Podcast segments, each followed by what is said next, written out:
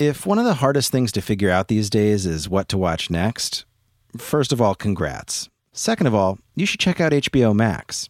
Discover something new to watch on HBO Max like Lovecraft Country, the new HBO series from Jordan Peele, Misha Green, and J.J. Abrams that's got everyone buzzing. Plus, HBO Max is the only place you'll find new binge worthy Max originals like Selena Gomez's new cooking show. You heard that right. Selena Gomez is learning to cook from some of the world's best chefs, no less. Find your next favorite all in one place on HBO Max. Start streaming today. Download the app or visit HBOMax.com to start your free trial. This episode is brought to you by US Cellular. Let's talk about your cell phone carrier. When you think about your plan, does what you're getting feel fair? When it comes to staying connected, don't settle. When you switch to US Cellular, not only do you upgrade to fair, you're also joining a reliable network you can trust to have your back. No hidden requirements, no activation fees. Now that's fair. Learn more at uscellular.com. Hi, I'm Kara Swisher, editor at large of Recode. You may know me as someone who is jumping into the Democratic primary because apparently anyone can do it. But in my spare time, I'm just a reporter, and you're listening to Recode Decode, a podcast about power, change, and the people you need to know around the tech industry. We're part of the Vox Media Podcast Network. Today, we're going to play a live interview I recently recorded with Susan Rice, the former U.S. Ambassador to the United Nations and National Security Advisor under President Obama. She's also the author of the book Tough Love My Story of Things Worth Fighting For. I spoke to Ambassador Rice at an event celebrating the 100th anniversary of Georgetown University's School of Foreign Service, where I also went to school. So let's go to the campus of Georgetown University to hear my conversation with Susan Rice. Oh, yes. This is good. Okay. I usually interview uh, tech people, uh, but I've been interviewing a ton of political people uh, lately, including uh, Speaker Pelosi, a number of senators, um, on actually on both sides of the aisle, um, and and many many others talking about sort of global issues because I talk about tech and tech impacts everything.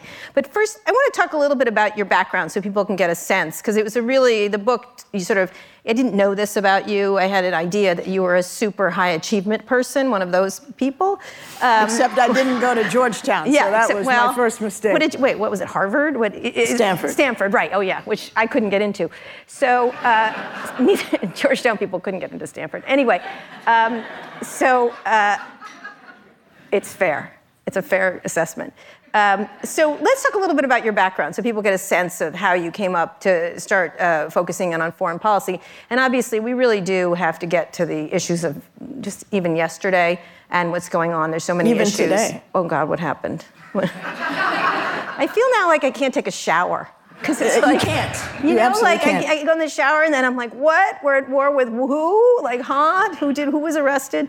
Anyway, um, so let's start with your background, which is really interesting, your whole family's background, which is sort of the American story.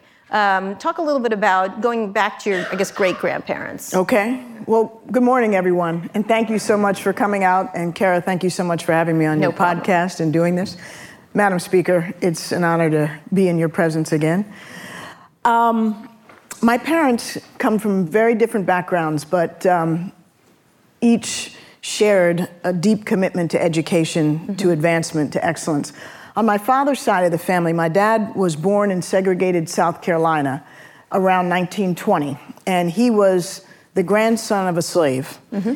My great grandfather, Walter Rice, was uh, a soldier in the Union Army after emancipation, and he fought uh, in the Civil War in South Carolina. And a white officer took him to Massachusetts mm-hmm. after the end of the Civil War and gave him the opportunity to get a basic education. He translated that basic education into becoming a teacher. And then ultimately, uh, he was driven out of South Carolina by the Klan and moved to New Jersey, where uh, he then went on to get his divinity degree at Lincoln University in Pennsylvania. Back in those days, a slave getting a college education was quite an unusual thing. Right.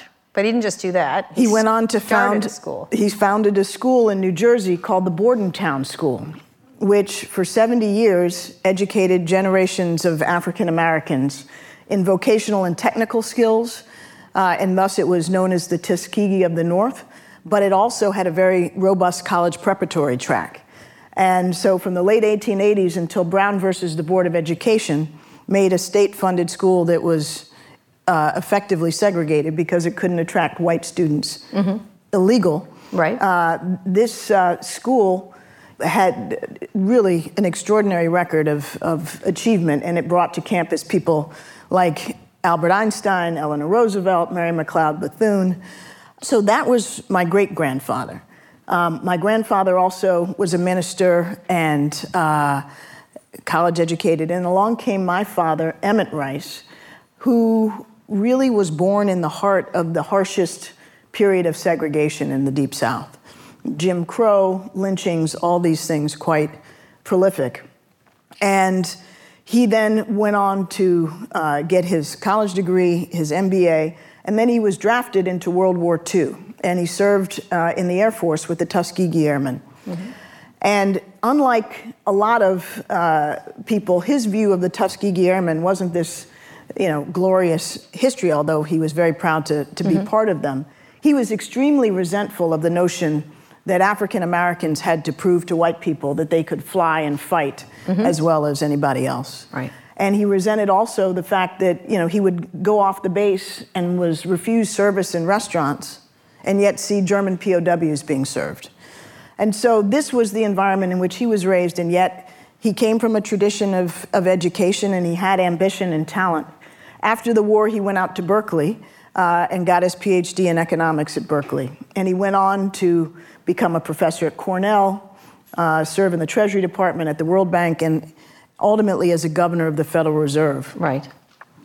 My mother's family completely different. So a slacker, really. He was a slacker. Yeah. Okay. So was my mom. Yeah. Uh, she was born in Portland, Maine, in the early 30s. She was the daughter of immigrants from Jamaica that had come to Maine in 1912, whereas you can imagine there were not a lot of people who looked like me. Mm-hmm. And um, my grandparents had nothing. They were menial workers, a janitor and a maid. Um, and yet, like so many immigrants, they came to this country in search of the American dream. And they s- scraped and saved and sent all five of their kids to college. Um, my four uncles, uh, two became doctors, one became an optometrist, one a university president. My grandfather was the first man to have four sons attend Bowdoin College in Maine. And then along came my mother, the youngest, who couldn't go to Bowdoin because she was a girl uh, when she graduated from college, or high school rather, in 1950 as valedictorian of her high school class in Portland, Maine. So she had to go to this other place nobody in her family had heard of called Radcliffe. Mm-hmm. Uh, and so she, uh, she managed to go to Radcliffe despite the fact that she was denied a scholarship uh, by the Maine State Committee for Radcliffe because she was black. The rules were that the recipients of the scholarship were it was supposed to be automatic if you were the valedictorian of your high school class. Mm-hmm. But in her case, because she couldn't move in the proper circles when she returned to raise money for Radcliffe, because she was black, she was denied the scholarship. So she almost didn't get to go, but her high school principal and debate coach lobbied Radcliffe directly and got her the money. So she went on to have a very successful career. She was Phi Beta Kappa and magna cum laude and the president of the student body mm-hmm. in her senior year. But she really appreciated immeasurably the support she got to go to college.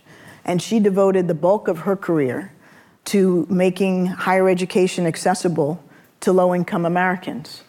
And she was eulogized when she passed as the mother of the Pell Grant program because she worked uh, for mm-hmm. years with Senator Pell and others to establish the program and sustain it. Probably one of the most important programs. Yeah, I, I learned in the course of researching this book, mm-hmm. Madam Speaker, you'd be interested to know this, that the Department of Education did not keep records on the number of individuals who had received Pell Grants.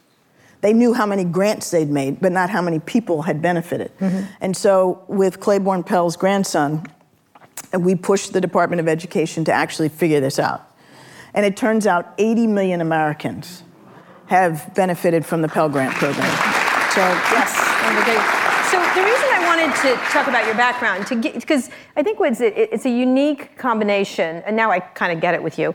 Um, but uh, it's a unique combination of immigration issues, racism, uh, obstacles, and achievement, uh, overcoming achievement, and unnecessarily having to overcome obstacles that are there you yourself excelled at school. Uh, talk a little bit about that. You, you, not how good you were at school, but uh, necessarily, because that's kind of braggy. Uh, but uh, and boring. You went through. How did you get into foreign service? Because your family was oriented towards education. Right. So, my mom, you know, focused on higher education access, and later went into the corporate world. My dad, obviously, more in public service. But I was born and raised here in Washington D.C. This is my home, and my parents came here for the business of government. Mm-hmm. And I was born in 1964, and I was steeped in the issues of the day. When I was four years old, my parents took me and my baby brother, who was in a stroller, down to the 14th Street corridor, which was burnt up after the assassination of Dr. King. And they took me to the mall to, you know, to see the Poor People's Campaign. And they sat me in front of the television to see Robert Kennedy's coffin come down from New York. And so, you know, I write in the book that Walter Cronkite literally narrated my childhood. And I, you know, Vietnam and Watergate and all these were the issues in which I was raised, and around a dinner table where we were expected to debate and hold strong views. And so I, I also was very fortunate because my parents at that point had uh, put away enough resources to enable me to go to the National Cathedral School here in Washington, D.C., which is a very elite private school for girls. And my classmates were substantially the sons and daughters of All members of Congress right. and ambassadors. And so growing up, that was the environment in which I was raised. And I spent my first job in life, Madam Speaker, was as a page in the House of Representatives, uh, which I wrote about. It wasn't a pretty story back then, the, the lifestyle of the page. Mm-hmm. We got into a little bit of trouble. Yeah. what a shock. But in any case, and then I spent all four of my summers during high school, uh, after working as a page, then mm-hmm. subsequently mm-hmm. as an intern on, uh, in the House. Uh, for the House Education and Labor Committee mm-hmm. under the patronage of Gus Hawkins. And so this was my upbringing. I, I knew I cared about policy. I knew I cared about government, mm-hmm. but I didn't know that I was going to go into foreign policy. Foreign policy, right. And so, what was the shift? I mean, I went to the Foreign Service School. I had wanted to be a CIA agent. See, I might be still, and it's the longest con in history. right in the middle of those that, internet That's people. actually would be really a good story. Maybe it is. Maybe, Maybe it's it not. Is. I think there's, say, a, there's Susan, a novel in there. Ambassador Rice, who's to say? Um, but you, I wanted to do foreign service uh, for a long time, like the idea of it, and I couldn't because I was gay. There was a lot of issues about going into the military. I wanted to go in the military and stuff like that. But that's I was always oriented towards. What shifted you to the foreign service uh, idea of it? Well, it was really ironic. I mean, I went to Stanford. I did my history degree.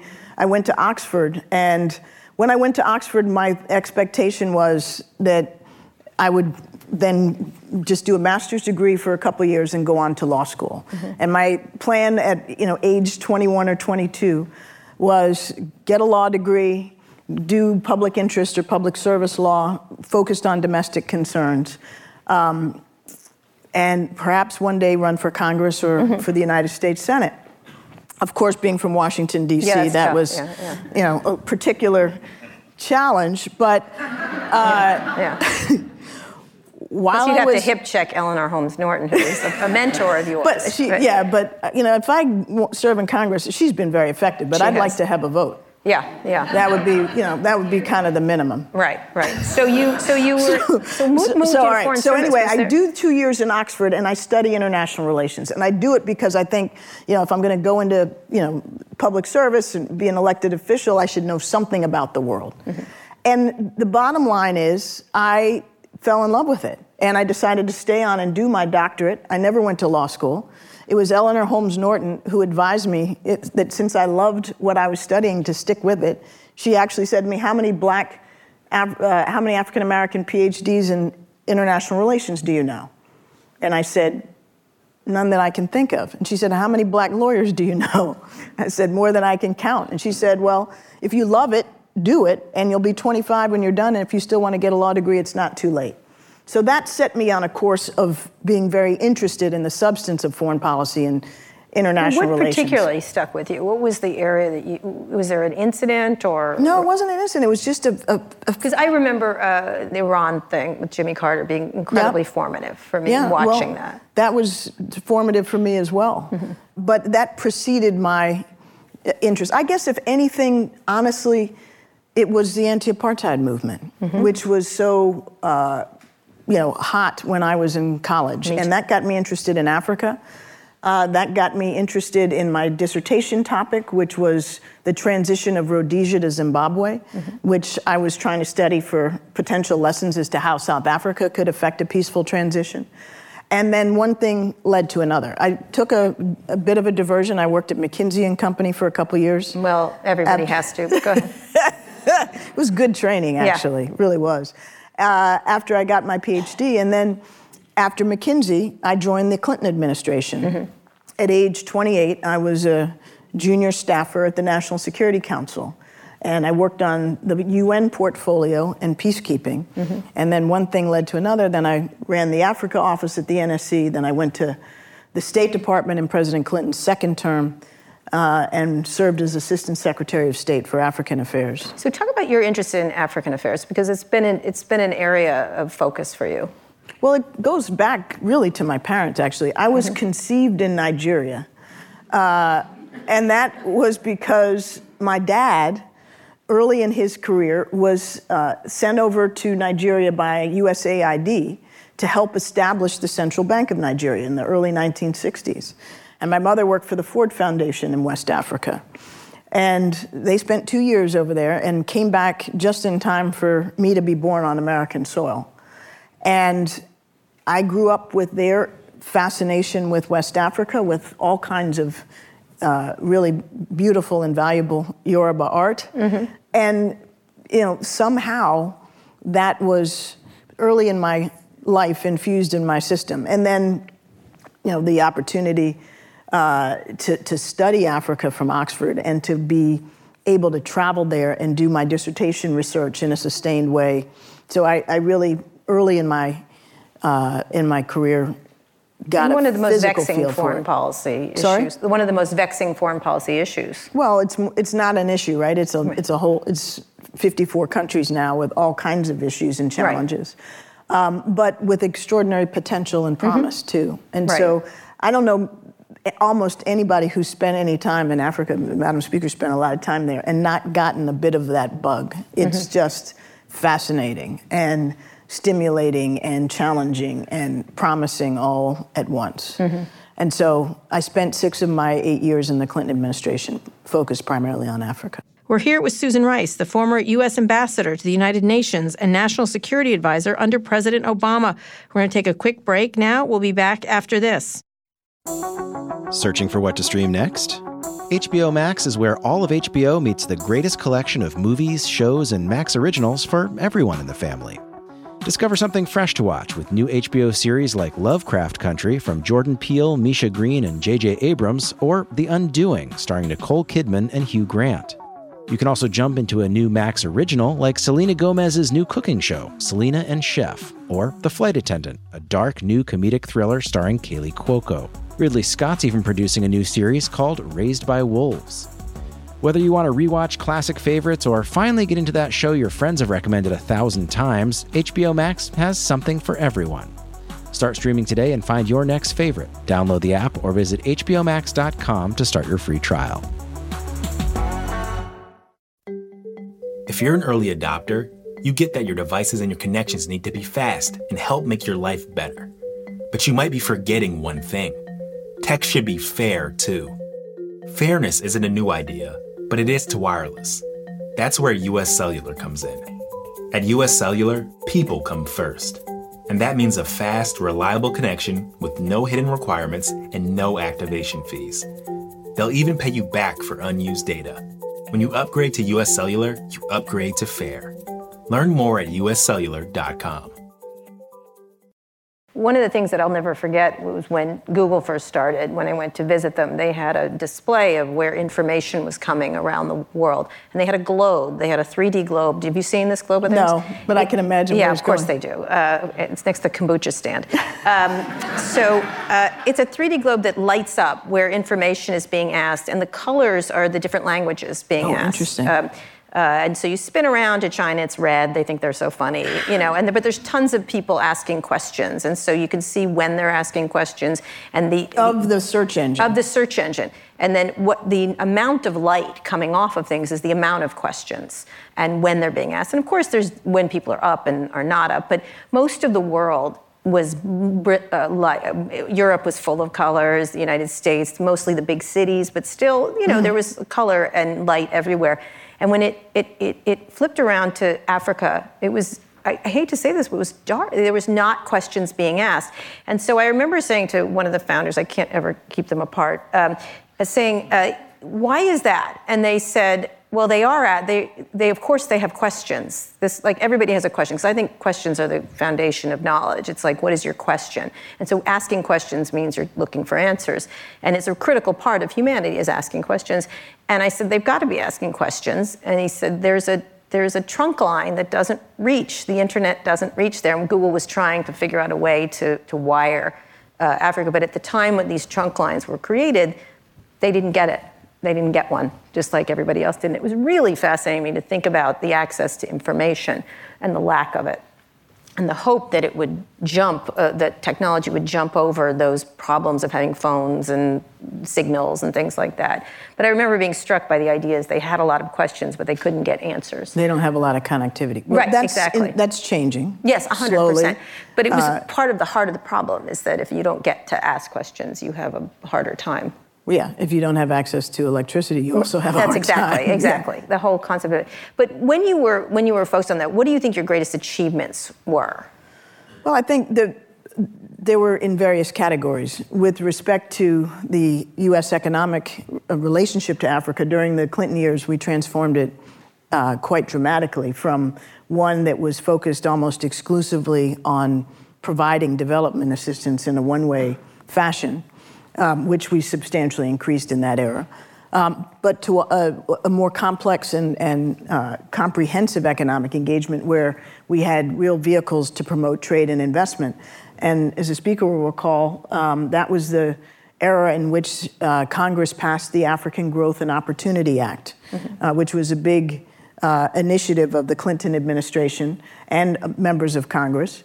And it was designed to increase duty free access for goods from Africa to the United States, in, in effect, uh, giving them uh, opportunities similar to the Caribbean Basin Initiative uh, and elements of the GSP system. And that's free trade. I've forgotten about that, but go ahead. that's yeah, that's a good thing. I know That's a good thing. I'm aware. Some people get confused Oh, I got that about part that. too, but go ahead. But it, we also, through Exim Bank and OPIC Yeah. and TDA and, and you know, the work of the Commerce Department under the late Secretary Ron Brown, really pushed uh, on the investment agenda as well. And so in that era, the economic relationship between the United States and Africa really went to a new level. And I think that's something to look back on with pride. And that trajectory. And debt forgiveness, absolutely. That's exactly good, good, uh, good addendum. And you know, debt forgiveness uh, under the HIPC initiative was really controversial. In fact, I write in the book about a fight I got into with uh, Secretary of Treasury Robert Rubin, and then another one with Larry Summers, who really didn't think at that time that it was wise to provide debt relief, particularly to countries like Nigeria, because of the moral hazard. And we were pushing for, we the policy people were pushing for that because we felt that it was unsustainable otherwise. Right. So anyway, um, there's the economic agenda. Then there was also a security agenda because um, in the wake of the Rwandan genocide, which I write about as well, um, and I had sort of a as I a junior into that, staffer a front row seat on the decision making or lack of decision making on Rwanda. We recognized that you know, we were going to continue to be faced with these binary choices of does the United States intervene or does nobody intervene, unless we help build African capacity Right. to participate in peacekeeping and, and, conflict resolution operations. And so we established something called the African Crisis Response Initiative, which substantially increased the U.S. investment in building peacekeeping capacity. Right. And so when war broke out for the umpteenth time in Sierra Leone, and the West African troops decided to intervene under Nigerian leadership, they had U.S. training and support right. and equipment to do it and actually accomplished it we're, much we're more effectively. We're going to talk about multilateralism in a second, but and all, all kinds of things. But I want to talk about the Rwandan crisis. Talk a little bit about that, because that's uh, probably one of the most devastating right. events. Well, I write about this is now early in, in my career. This is when I'm at the NSC staff as a 28 year old uh, staffer responsible for UN issues and peacekeeping. This was actually before I had the Africa portfolio. Um, remember 1993, October, which is when we had Black Hawk Down in Somalia. Mm-hmm. And we lost 18 American servicemen and a horrible, uh, you know, atrocity as their bodies were dragged through the streets of Mogadishu.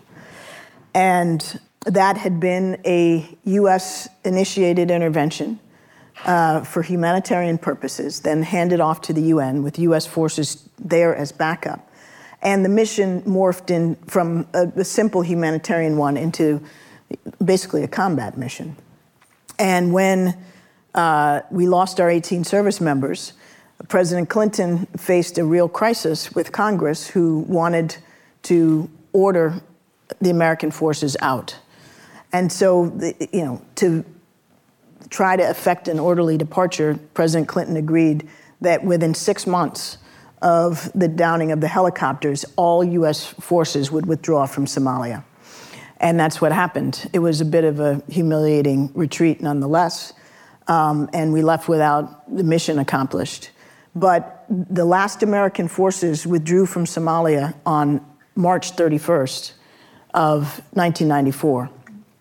On April 7th, 1994, the plane carrying the presidents of Rwanda and Burundi were shot down, uh, which initiated the Rwandan genocide, which, as you'll recall, was about 90 days of extraordinarily intensive killing with machetes and um, leaving up to perhaps a million people dead.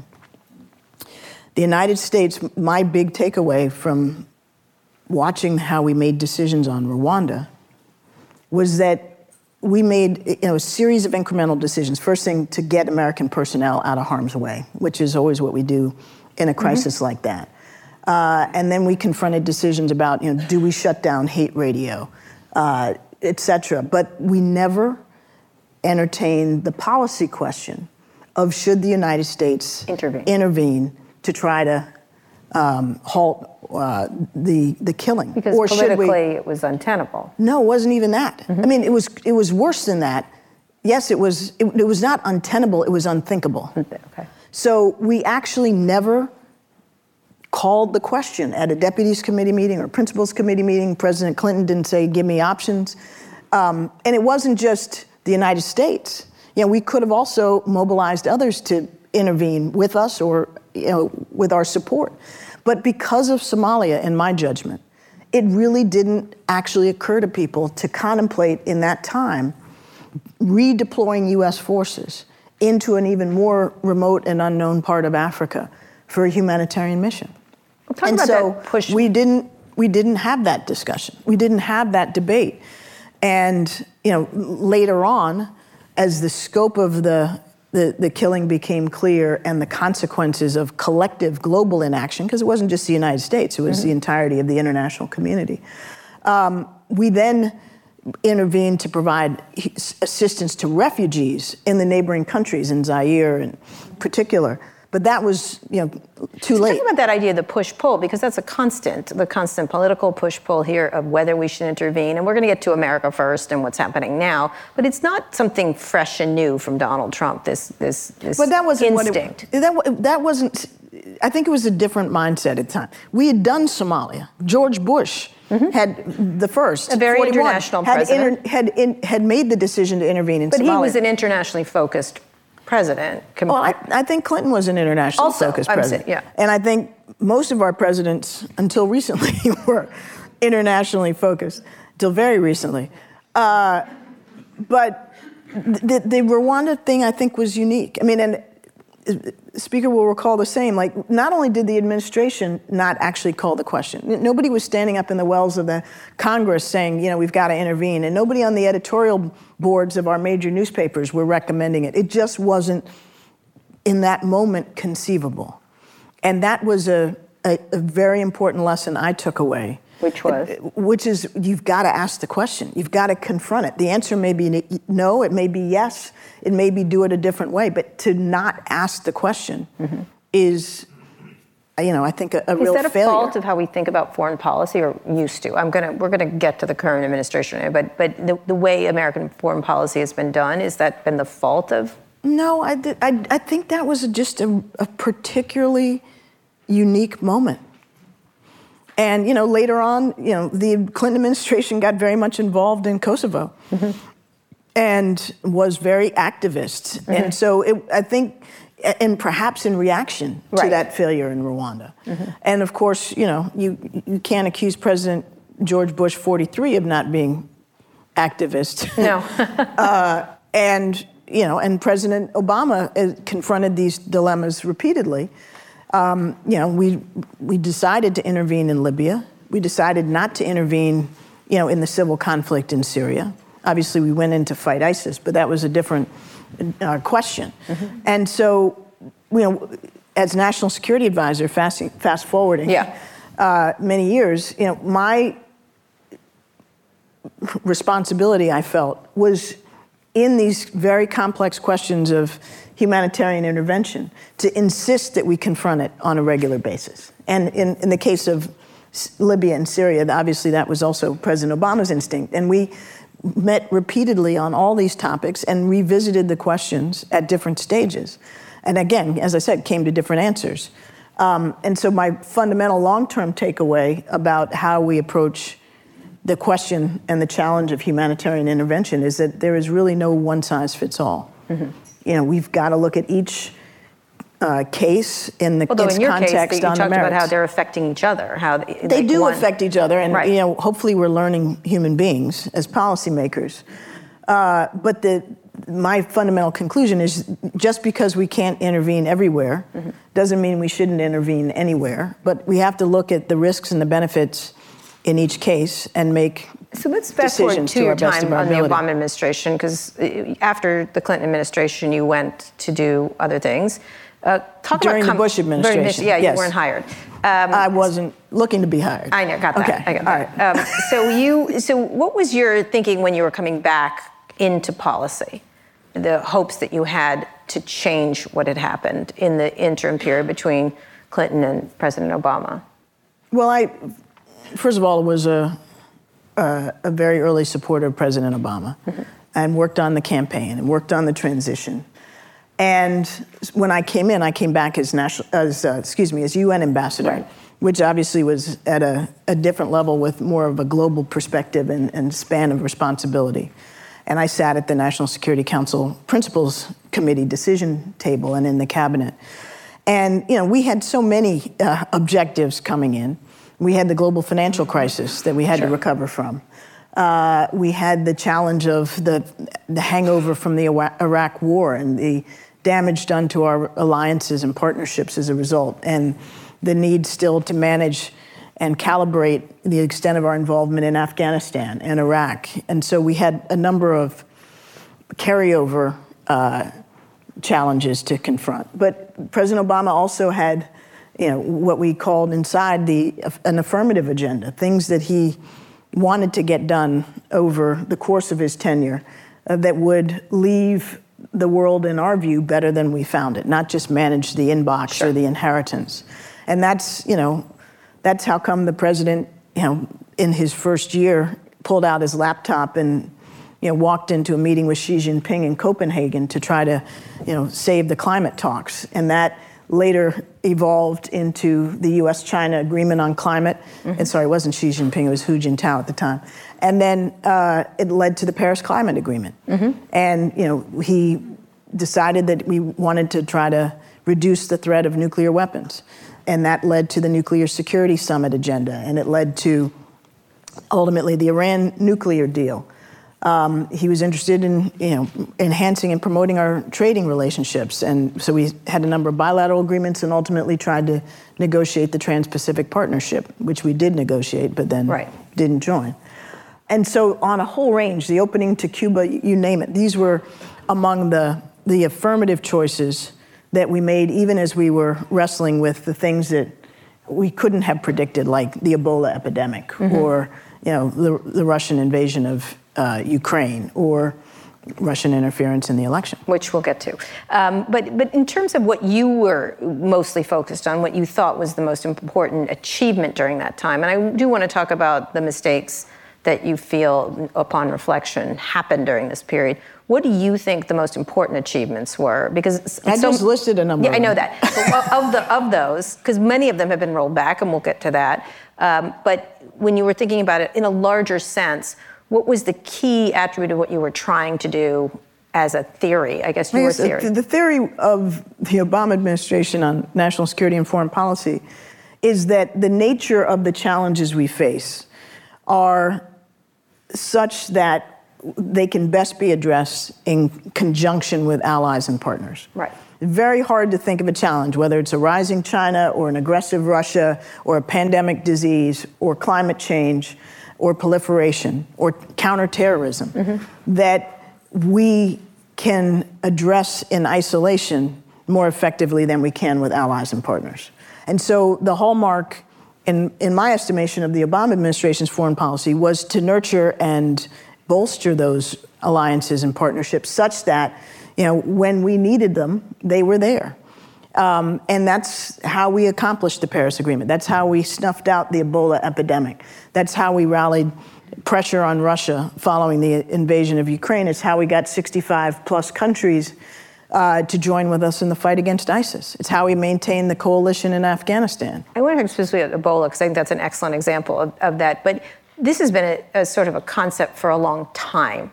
Um, you know, this is all leading into now. It's not that, but it, it, do you feel like that this idea of multilateralism, of, of cooperation, of, of, allies, has been an important part of one keeping the peace, two protecting national security, and three keeping a safe world to respond to whatever happens to come up.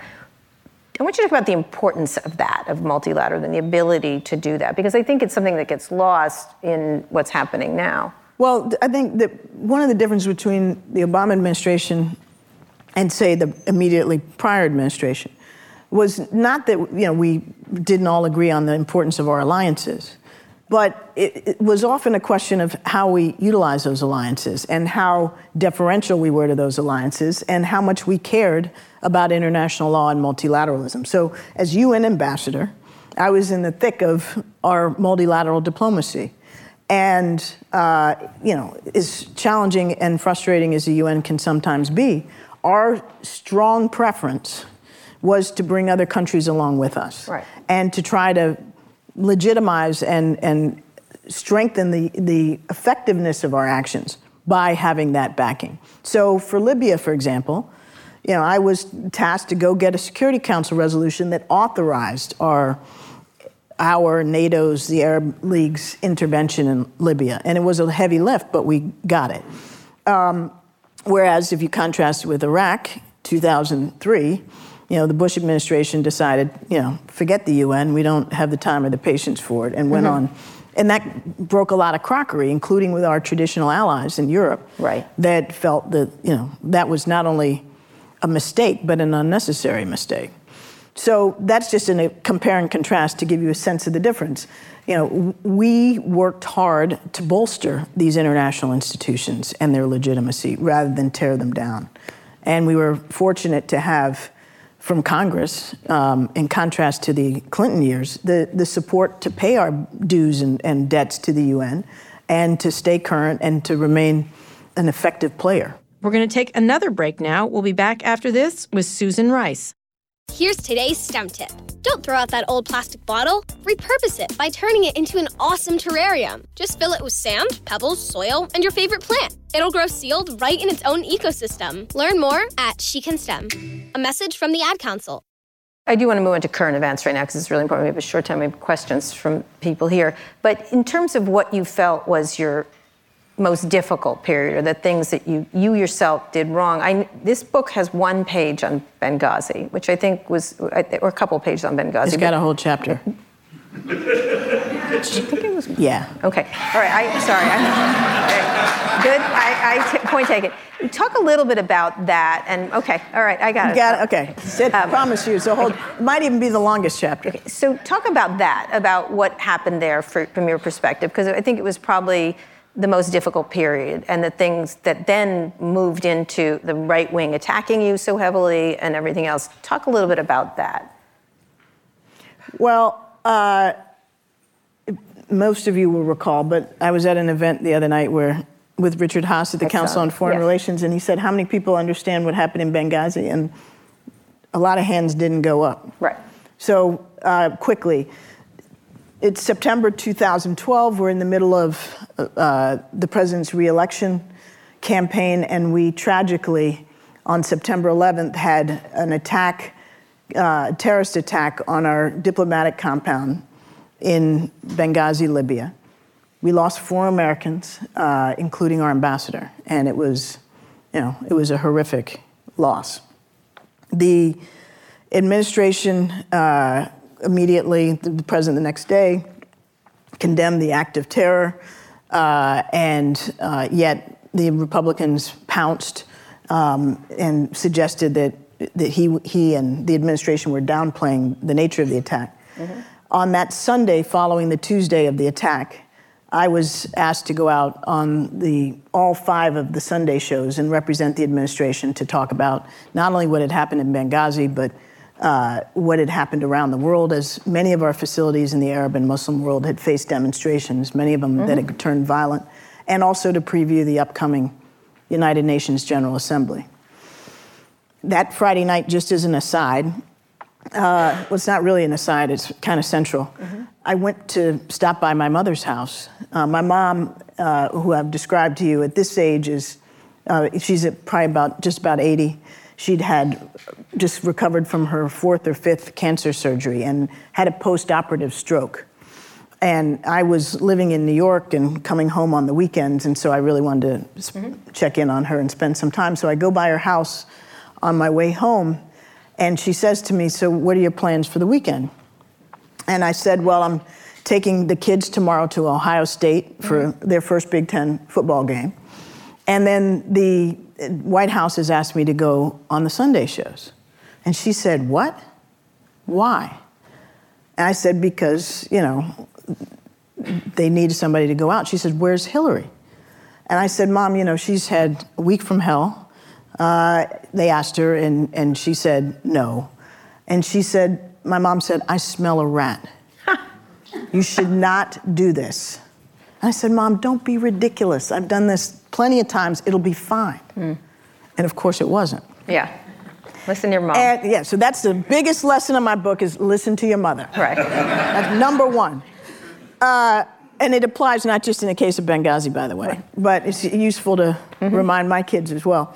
Yeah. The uh, so what she perceived was that in the hothouse of a political Campaign. campaign with you know partisan spears flying, right.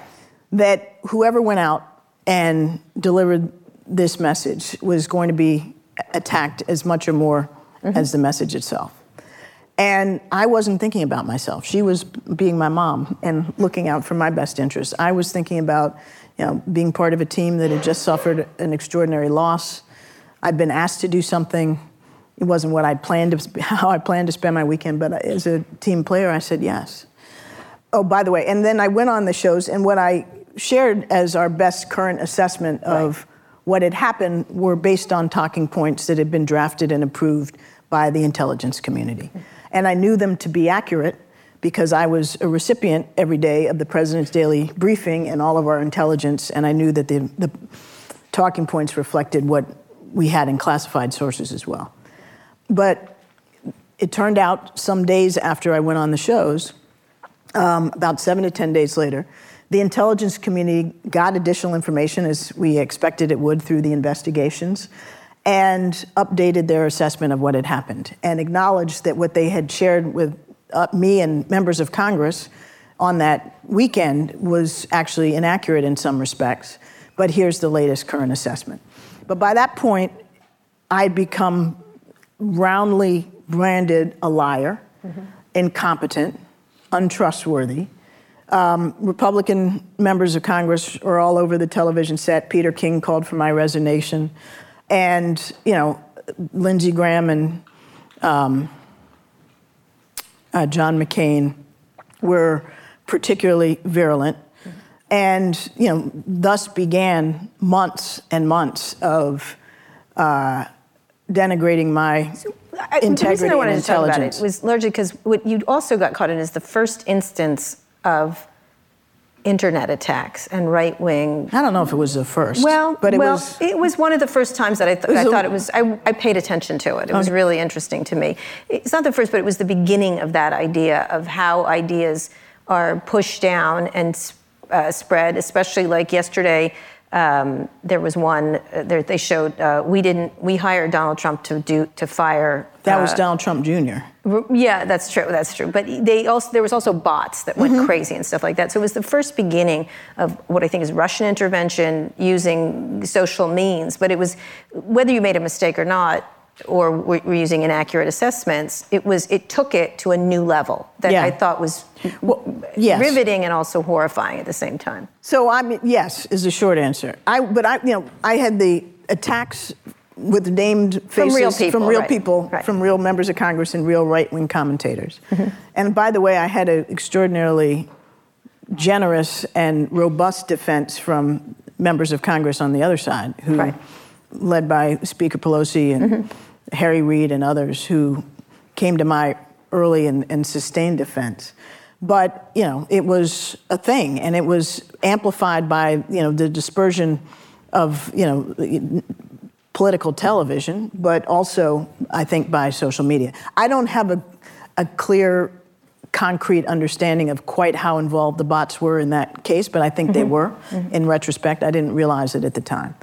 But in any event, uh, you know, I talk about the effects that it had on my daughter, uh, who was nine years old, who really suffered for a period of time. I talk about how it affected my mother, and I do that with in, with pretty raw frankness because I want people to understand that you know the politics of personal destruction in this town don't come for free. That they impact the lives of people who didn't sign up for this. Mm-hmm.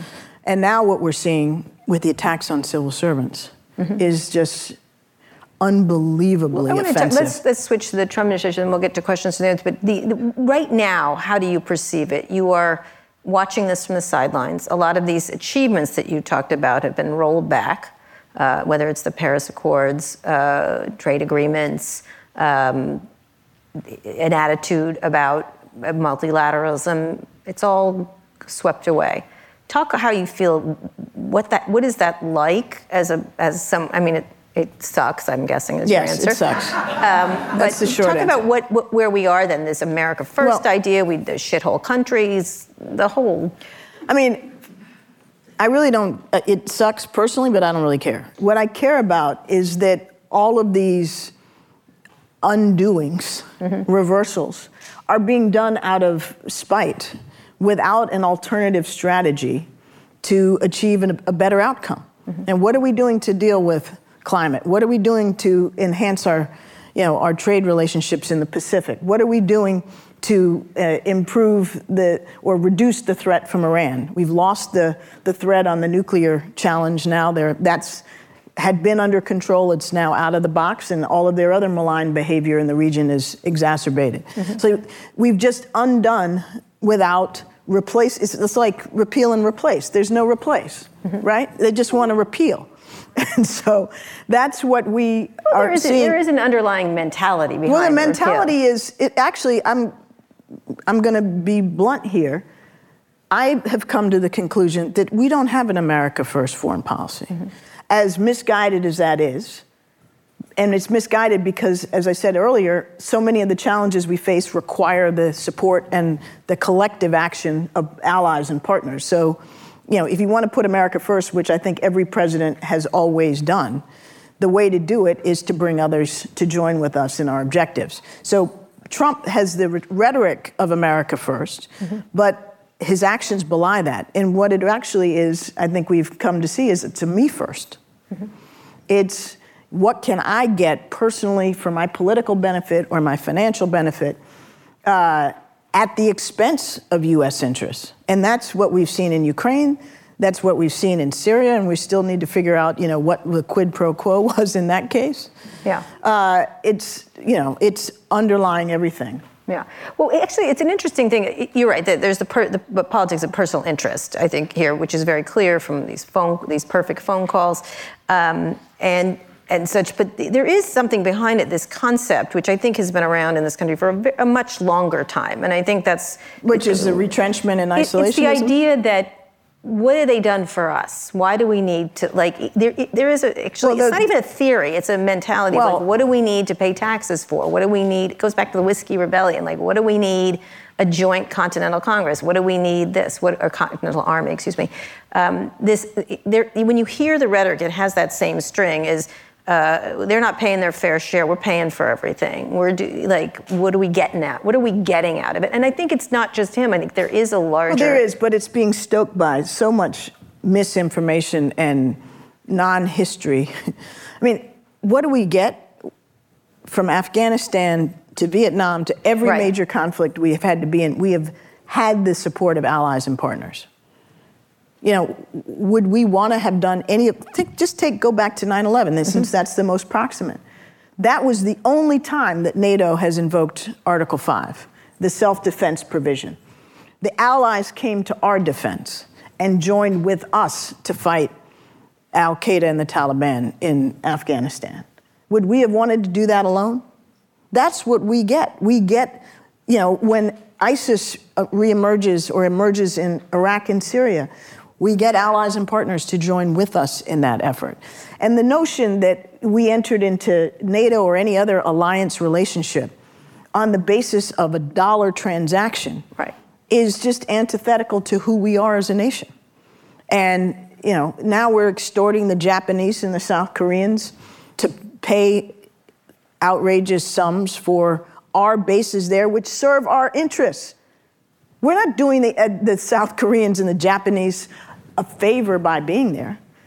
It has mutual benefit, but we want that forward presence. That's part of how we project influence and power. So the, the whole notion that we are somehow doing these poor, mooching countries a favor is ass backwards. Mm-hmm.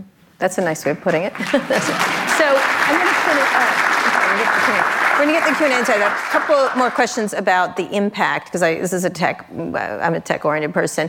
How do you look at when you see everywhere in each of these stories, there's an element of the damage that tech has done, whether it's tweeting, whether it's like yesterday you saw it with the ambassador. Uh, she was testifying even as he was using Twitter as a medium to threaten her when you think about policy, the policy, foreign leaders are tweeting at each other. There's all kinds of things going on.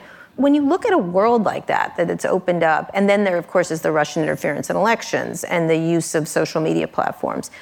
Whatever happens in the next election, there's a lot we have to figure out of how to deal with this new information environment with foreign policy and domestic policy, but especially around foreign policy.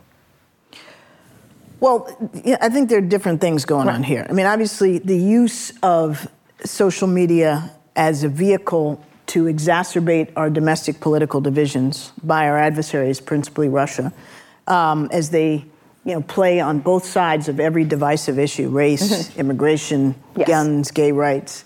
And they are working to weaken us as a rival power yeah. by causing us to basically eat ourselves up from within, pit ourselves against one another. Mm-hmm. And if they can continue to succeed in that, they can supersede us, defeat us without ever firing a bullet. It's sort of like thinking they lost the Cold War, but they're winning this one, the digital war. So far. Yeah. But we've given them the opening with which to do it, which are our domestic political divisions. And we also the, gave them the tools, the technical well, tools. that's true too, yeah. I write in the book, uh, in the last chapter called Bridging the Divide, my strong conviction that our domestic political divisions are, in fact, our greatest national security vulnerability, mm-hmm. and talk about a number of the, the steps that I hope we can consider to, uh, to address it. But, you know, th- but then you, you get into how foreign policy is conducted. And, you know, foreign policy by tweet is not a, an appropriate approach. Right. And but it is happening. It's happening. I hope, I really do hope that when we have a new president, with hopefully some experienced and sober advisors around him or her, that we will go back to the era where you actually issue proper statements and you actually have considered rollout strategies when you make hopefully well conceived decisions through an actual national security decision making process because you, you, you know, you don't just wake up and tweet out whatever thing floats through your brain. Well, yes, you do, but go but ahead. No, no, no. That's he does. We don't. And that's a really important Are you sure? distinction. Yes. I mean, do you think it go when you say go back? I'm always I, I don't. Damn it! No. Look, this is really important. The no, I, the notion that this can become the new normal. Mm-hmm is something we absolutely have to reject. We need to make considered, thoughtful decisions through a rational process. Absolutely. So we what, need to consult you... Congress and our allies before we announce these crazy ass decisions. And when they do come out, they need to come with a thoughtful statement, not a tweet. So, last question. What is what is the one thing you would say to the tech companies, for example, to do then to st- well, well turn the tech, off Twitter? I mean, it's like you know, doesn't matter. I don't blame Twitter for the fact that we've got a president who doesn't know how to use it. Right. Well, actually, he's quite good at it, but no. I mean, what I mean is use it in a responsible right. fashion that's befitting right. a president of the United States. I mean, Twitter existed in the last administration. You didn't see, you know, the withdrawal of our forces from Syria announced by President Obama on Twitter. Right. Anyway, uh, so, I mean, what do the tech companies need to do? First of all, I think the tech companies need to really embrace their role and responsibility. And it goes back to the prior thing. It's not about who tweets on what, it's about how and whether they're allowed to be used by right. adversaries, foreign and domestic, to play the adversary's game, which is uh, to exacerbate these divisions and to, you know, propagate false information. Um, and this whole question of, you know, whether, you know, Facebook needs to police political advertising, I mean, is a huge question. And I think, frankly, I don't know what you think, but my view is why should Facebook abide by different standards than any other traditional form of media, because that's in fact what they are. I know they like to say they're not a media company. But or just turn it off like Twitter did. And then or turn it off. Turn but, it off. you know, yes. So what would you like to be Secretary of State in another uh, administration? That depends on a lot of things. Like, where am I in my life? Where are my kids? Who's the president? Yeah. Uh, are you backing who's the anyone? Team? Are you no, back- I haven't endorsed anybody yet. Uh, I, you know, I, I think we have a strong field, and I'm very much looking forward to fully supporting our nominee. But I, I haven't uh, done that, and I, um, I realized in the last three years there's a whole world out there.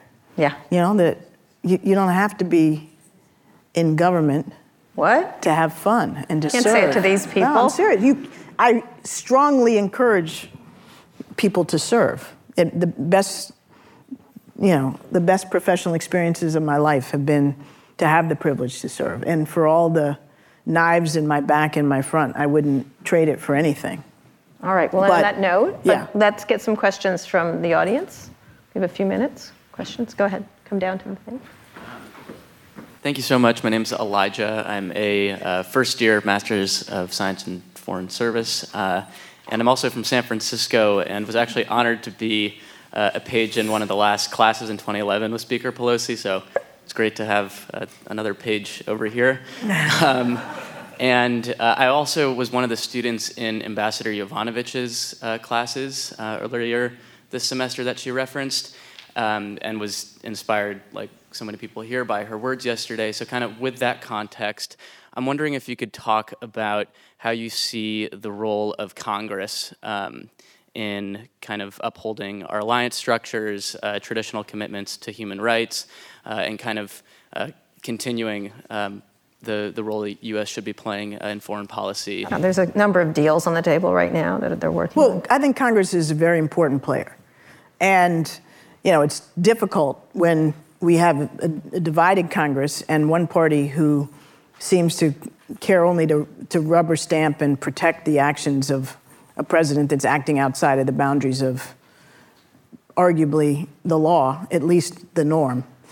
Um, but you know, in, in normal times, Congress, you know, would be advocating for and standing up for critical principles. So, you know, the House has led on, you know, issues like Yemen, where, you know, as I have acknowledged, I think you know we made a mistake in the Obama administration in backing the Saudi-led uh, intervention uh, to the, you know, that has gone way off the rails. Mm-hmm. And we tried to roll it back towards the end of the administration. The Trump administration doubled down, and you know we've.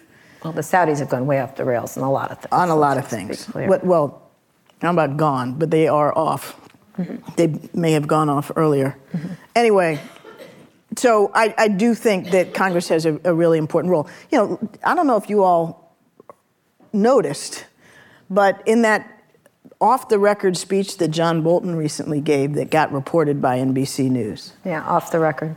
The most frightening thing I heard him say is that he thought if President Trump got reelected, that he would pull out of NATO. Think about that.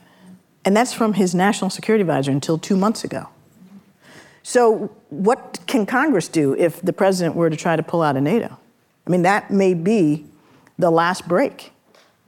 And I know Congress is sort of, you know. Could that be accomplished? Well, I, you had Macron talking about it, the hollowing out. It, it, it can only be accomplished if we withdraw. Mm-hmm. And I don't think that's a likely outcome. But that's a place where Congress can, you know, can put on some real meaningful breaks. Um, so anyway, that's a long way of saying that I think there are many important ways that, that Congress plays a, a critical role. And, you know, sometimes it's positive. And in the case I described with respect to Somalia, for example, I think it was actually negative. They, can, they tied the hands of a president to an extent that I think was unwise. Okay. Two more quick questions. Michael Ortiz uh, asked me to ask a question. He told me I had. Uh, thank you for your career of service ambassador and for your candor. And thank you, uh, Kara, for holding tech to account. Do you lament? Uh, it seemed to me that there was uh, sort of reduced policy options because of congressional con- Republican control in the run up to the 2016 election, the la- lack of consensus, if you will. Uh, is there more that could be done prophylactically in the run up to the 2020 thanks to Democratic control of the House? Yes, and it's been done and it's sitting on Mitch McConnell's desk. Right?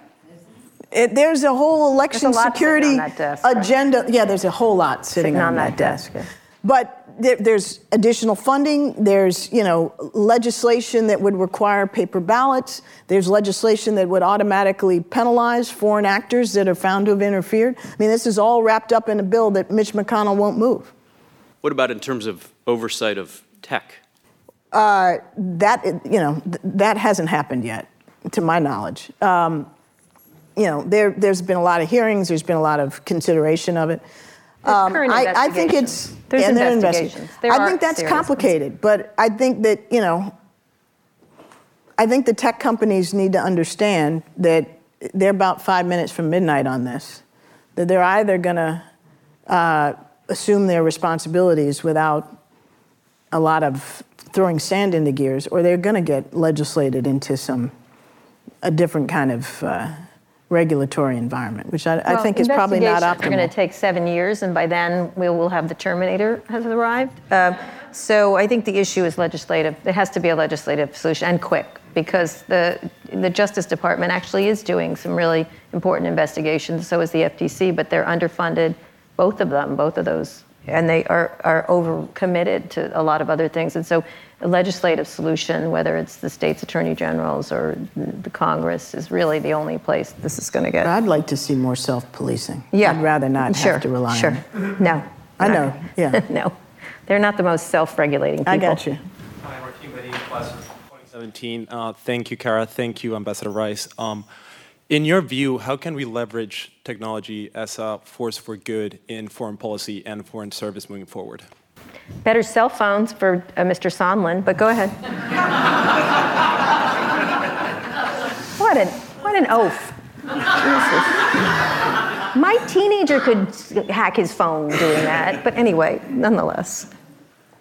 I mean, I think in, in many of the ways that technology has the potential to benefit society more broadly, it has the, benef- the potential to, to augment our execution of foreign policy. But it also has a downside to it that I think we, we haven't fully, um, and I'm talking about technology broadly artificial intelligence, biotech. I mean, th- these are all things that can make us better and, and, and, uh, and more effective, but they also can be used as weapons of war, completely unregulated. And I'm uh, leaking. We didn't even talk about Edward Snowden. we didn't talk about Snowden. I do in the book. Yeah, I just chatted with him. He's good. Tell, tell him I said, Drone strike? Yeah, okay, I got that. no, were you drone strike? That was Hillary. I, yeah, let's not talk about Snowden. Okay.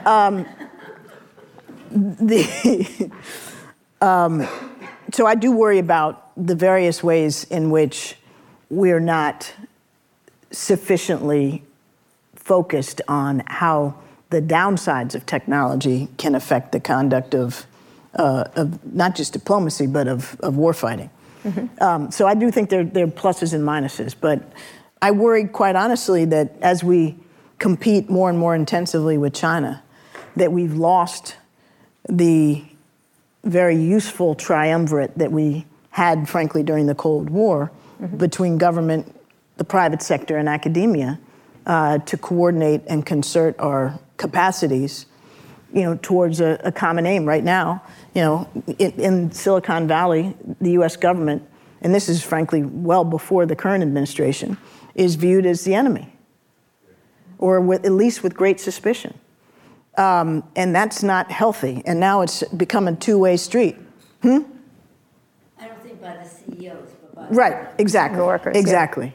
And it's constraining the ability of the CEOs to, to do what they may be inclined. I mean, Pro- Project Maven is From Google. the, the, the classic example, and that was a Though that was an immodest, I mean, a modest effort. Right. A modest although, effort. Although uh, on the other side, there's a lot of feeling among peop uh, the tech companies, CEOs will say we have to be this big in order to fight China. It's the Xi or me argument that Mark Zuckerberg tends to make. We have a choice uh, uh, between the two of them, and I think the question is: is our innovation is what keeps us fresh, or is it bigness? And so I think that's a real problem. But China's our absolute dangerous.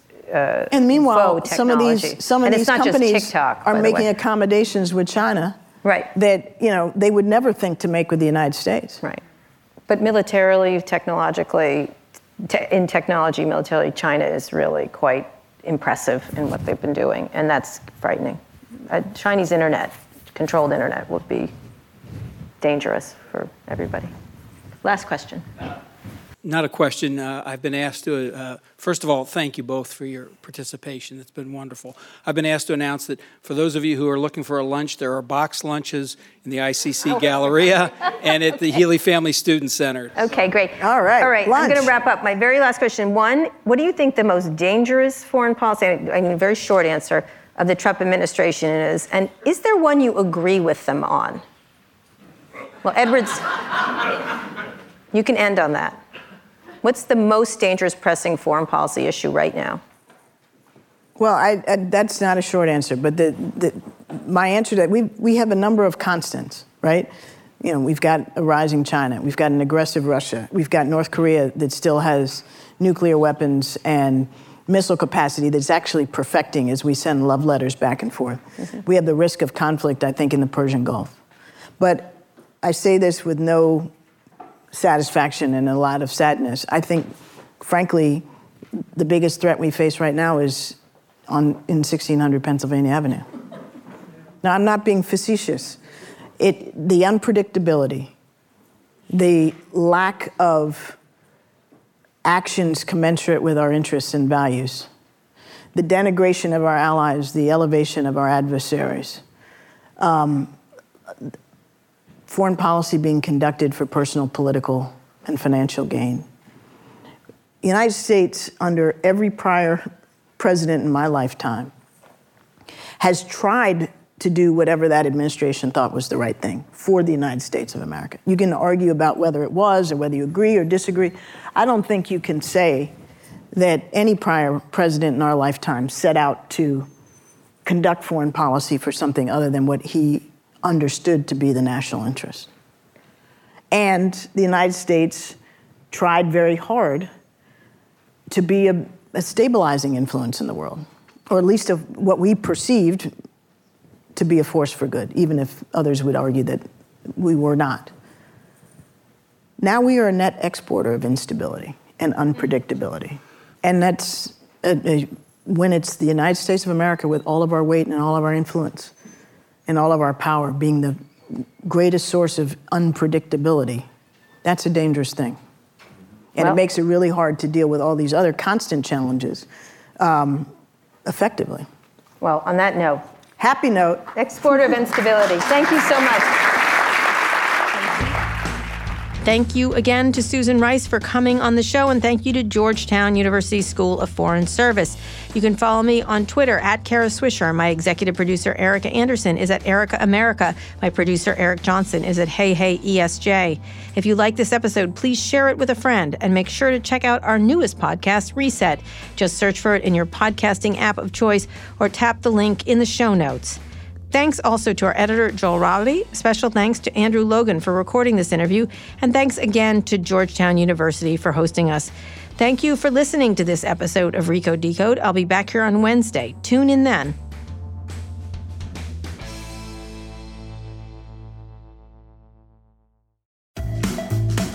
HBO Max brings all of HBO to your fingertips, plus an epic list of new Max originals. Whether you're into animation, classic movies, or binge worthy series, HBO Max's suggested collections are curated by real humans, not robots, so you find the right thing to watch every time. With thousands of options for you and the family to choose from, it's the streaming platform of your dreams.